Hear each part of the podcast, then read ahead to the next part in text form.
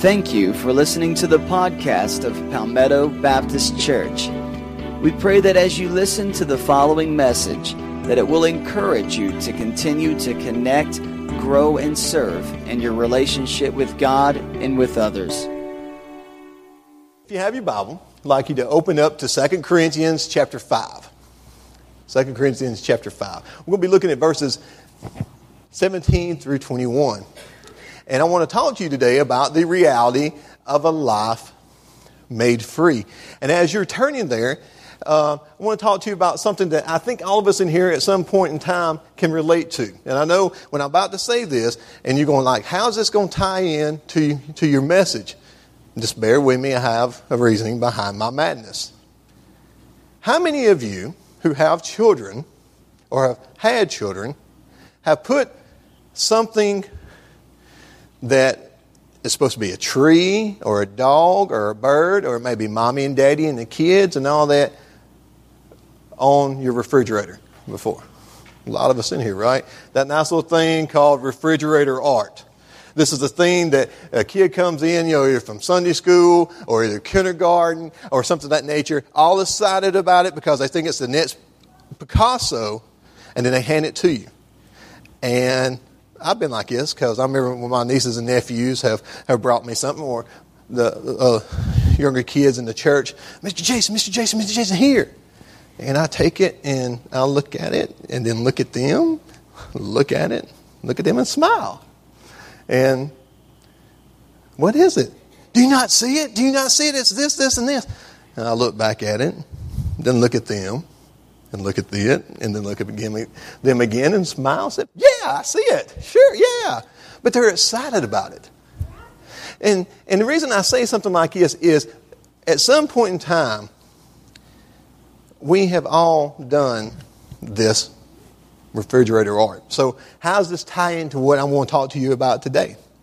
Well, during this creative time, we had the opportunity to make a work of art using nothing but more than maybe crayons, construction paper, glitter, glue, and other things to make this nice piece of art. For most of us, this time intoxicated our mind and soul with endless creativity and possibilities of what we could do.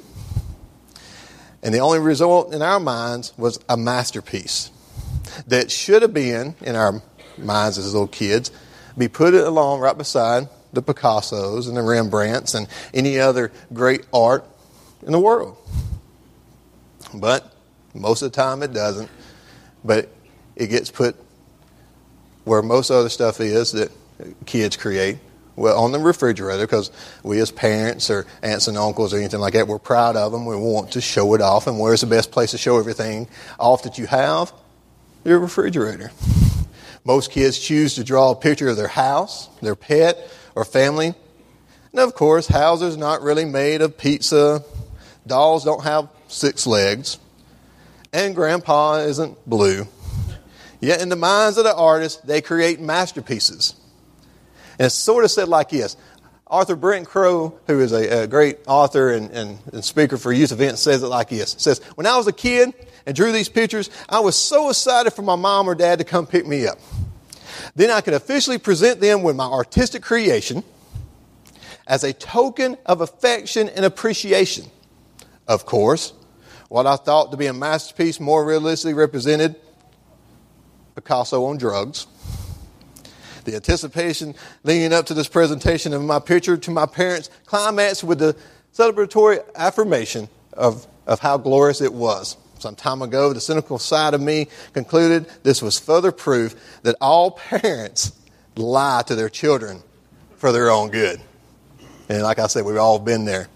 But the reason why I'm talking about refrigerator art is because in the end, the best way I can offer, the best thing I can offer God is nothing more than refrigerator art.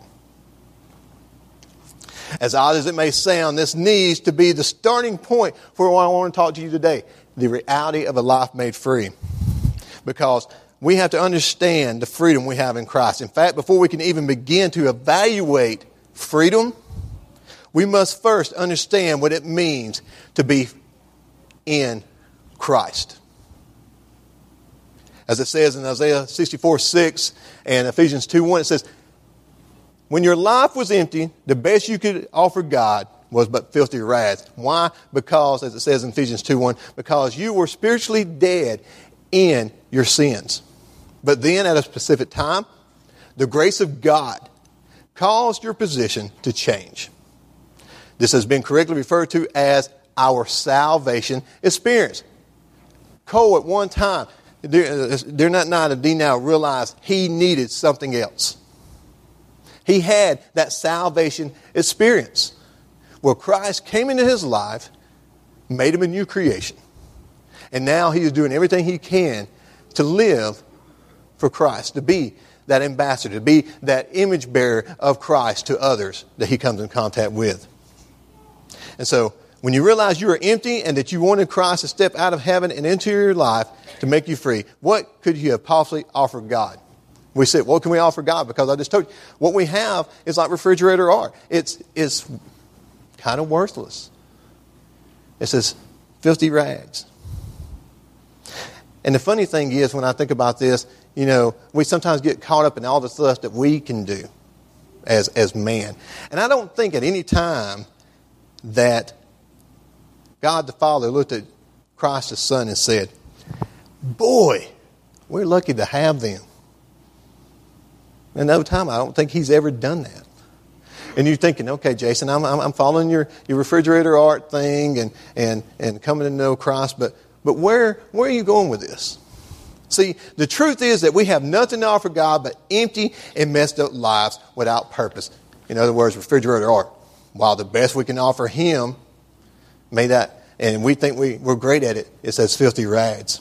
I know this may sound pessimistic at first, but I hope as we continue on that you'll see that it screams the overwhelming grace of God who welcomes us into relationship with Himself and offers freedom.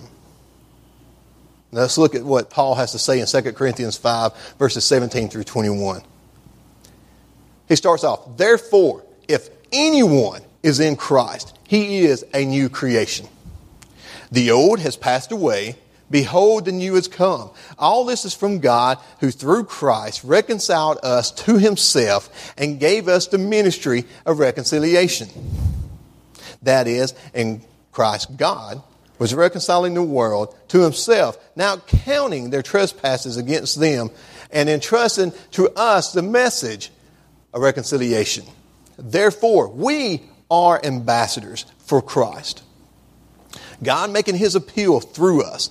We implore you on behalf of Christ, be reconciled to God for our sake. He made him to be sin who knew no sin, so that in him we might become the righteousness of God. If our entire identity can be summarized with the phrase, in Christ, then we must understand the following realities. Understanding these realities and confessing them with our lives will serve as a gateway to truly understanding the freedom Christ offers us. So, what are these realities? The first one to understand is the reality of a life made free. We have to understand we are new creations.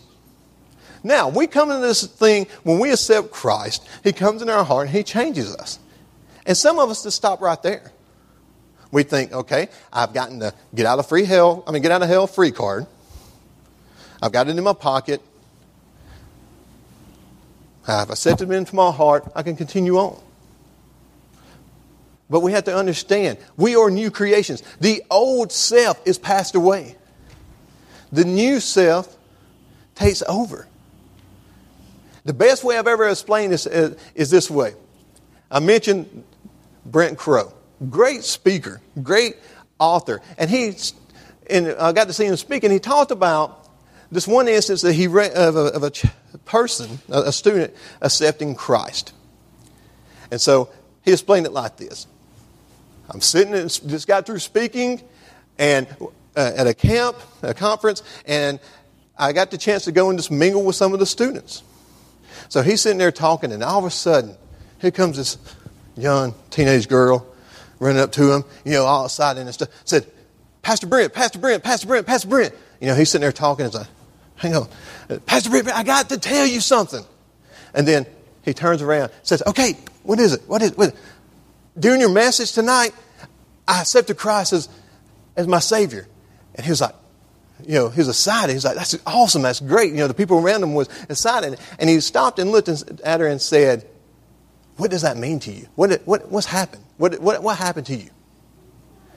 And she stood there for a second, kind of confused. And he sat there with her, and he was about to say something else to, to prompt the, the, the question when she said, Hey, you remember the, the Pepsi commercials on TV? He's like, Yeah, I've, I've seen a few. She said, No, no, the, the ones where there's this beat up old Pepsi machine. He's like, Yeah, I think I remember that. And then, all, then during the commercial, it, all of a sudden you see this zipper, and the zipper zips down, and out comes this brand new working Pepsi machine. He's like, Yeah. Well, that's what I feel like. I feel like I was a beat down, broken old Pepsi, Pepsi machine. And then when I said to Christ, you know, I was like that new machine that came out of the old one. And he stepped back and, you know, said to himself, and he wrote, as he was, and he said this as he spoke, he said, that's the most theologically sound statement I've ever, ever heard. He said, I've gone to school, I've heard theologians speak, I've read books, all this stuff, and I just got blown away by a student explaining the salvation experience through the illustration of a Pepsi machine. See, that's what happens. We're new creations. When we accept Christ in our heart, we become this new creation. The old things that sin beat us down with and made us, in our minds, worthless, Christ came and died on the cross to pay the price for us because we thought we was worth something. And we accept him in our heart and he changes us. We are made and are a new creation. And another story besides this one that uh, Brent was talking about, and I failed to mention it in the first one, and then I was reading on my notes. I said, I've got to say this one in the second one. The next story he gave about the whole thing of becoming a new creation was he was out ministering in an urban area and came across these group of men. And, and he got to talking to them, and then they invited him inside. Well, when he came inside, he realized that this was a drug house. Sort of scared him, him and his friend. And he was like, I don't know what's going to happen. Well, they sat down on the couch and everything, and they, and they see this big, beautiful, this glass table and they got to uh, talking to the guy, and long story short, the guy and his friends end up accepting Christ. And he said the guy that was a drug user and stuff, he said, before you came in here, he said, you see this big table? And, and, and Brent said, yeah, I, I, I see it. He said, before you came, that was an anchor that was strapped to me because he said many, many times I would take pills and I would take cocaine and I would take everything off of this table and use it trying to fulfill me. He said, but now I see this table as something that is liberating me because I've used it as an altar to be able to accept Christ who has set me free. In the same sense as that young girl, I know it's not the same thing, but in this sense, this man became a new creation. He realized what he used to be and what Christ has done in him now. He is realizing a reality of a life made free. And now we move on to the second thing. The second thing is we move from a reality to a reason. We must realize the reason for a life made free. And this is the love of God. We've heard it all our lives if we've grown up in church. This verse for God so loved the world that he gave his only begotten Son, that whoever believes in him shall not perish, but have everlasting life. That's something that, you know, everybody can quote. Even people who do not even know and have a, a loving relationship with Christ knows this. I remember growing up looking, you know, watching football games. You used to see in the end zone. You hardly see it anymore, but you would see this big, white, huge sheet, John 3.16 especially if you watch the Saints or the Giants or something like that, these big, big you know, stadiums, they've seen that. Do we realize that love that God has for us? Because we, we can quote this all day long. But do we realize the price that was paid for us on the cross? Because God loved us so much that He was willing to give His one and only Son for us that we could have everlasting life. See, the second aspect of a life made free has to do with the love of God, which is woven throughout all of 2 Corinthians 5 17 through 21. Every verse speaks in some manner directly to, the, to God's sacrificial love for humanity. Paul states this All this is from God, meaning everything he has stated in the preceding verses. Then Paul elaborated by writing that God, in Christ God, was reconciling the world to himself, not counting their trespasses against them, and entrusting to us the message of reconciliation. And we'll talk about that a little bit more. We need to analyze two terms here to further understand the love of God. The first word is reconciliation. Paul is the only author in the New Testament to use the noun reconciliation and the verb to reconcile. And there's a reason. The picture Paul is, is painting is God reconciling man to himself, and wrapped up in that is the ministry of reconciliation. Now, what does that mean?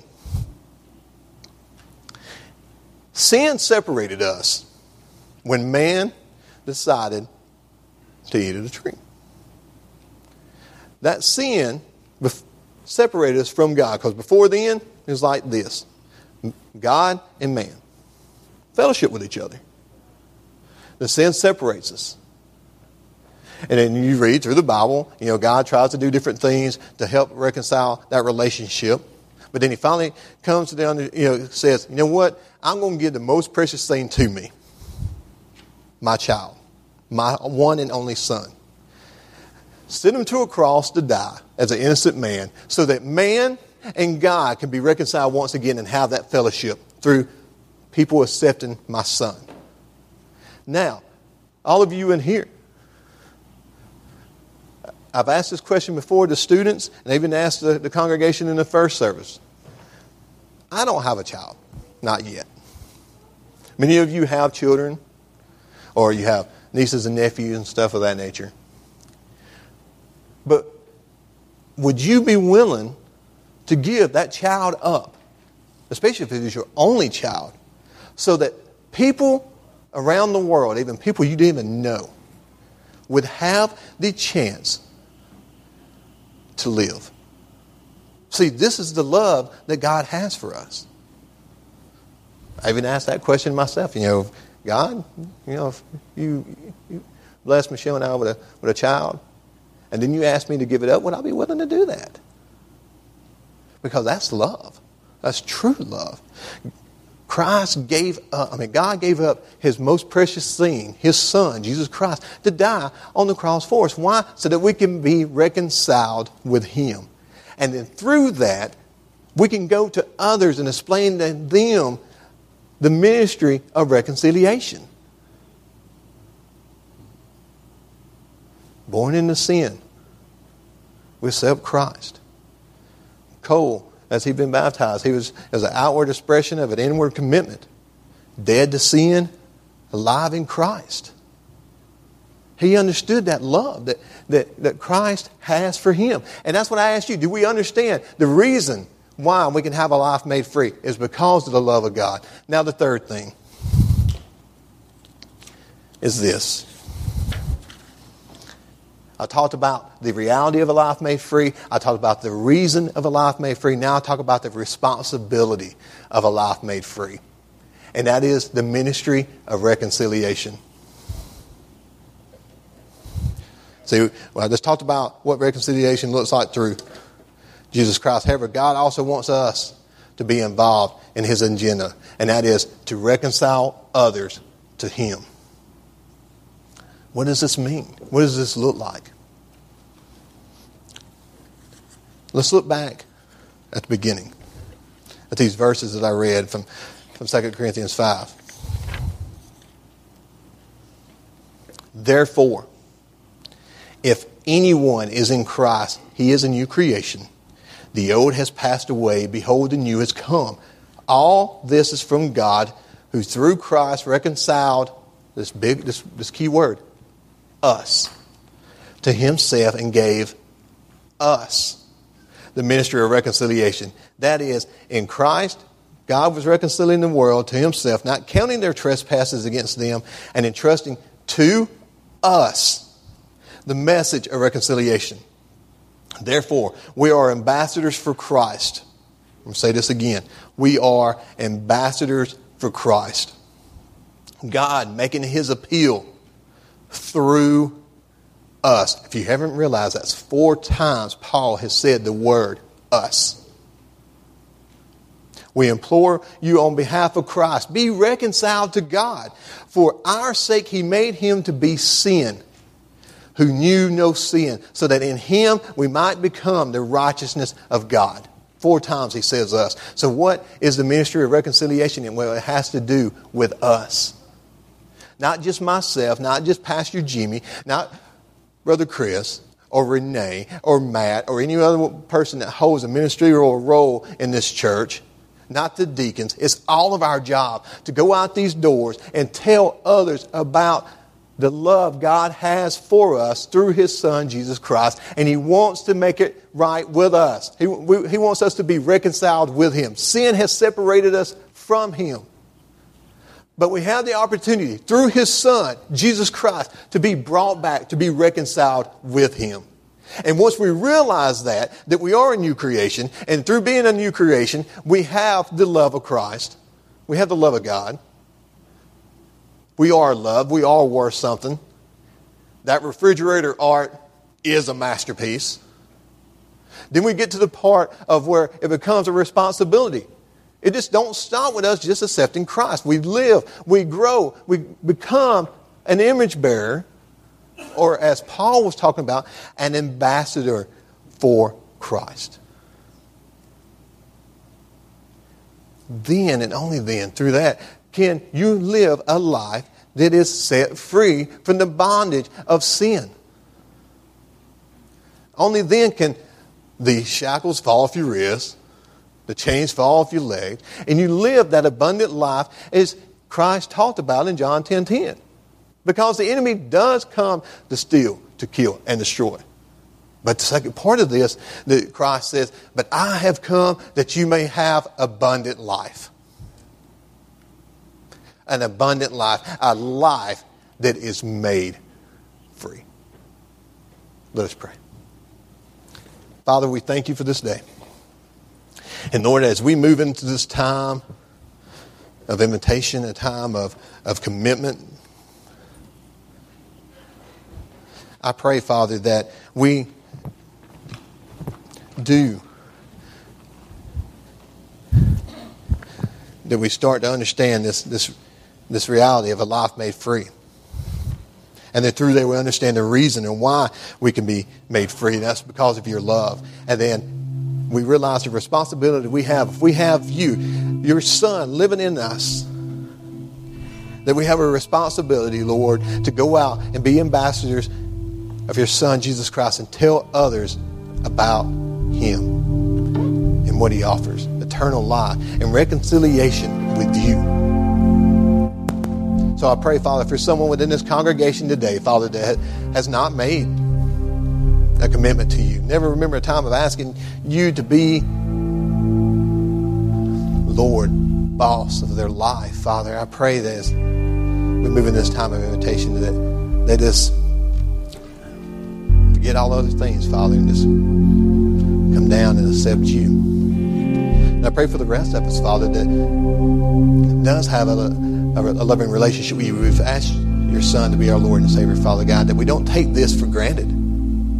That we realize that we it's not just the preacher or the youth minister or anyone else's job. It's our job to go and tell others what your Son has done for us and the love that you have for us.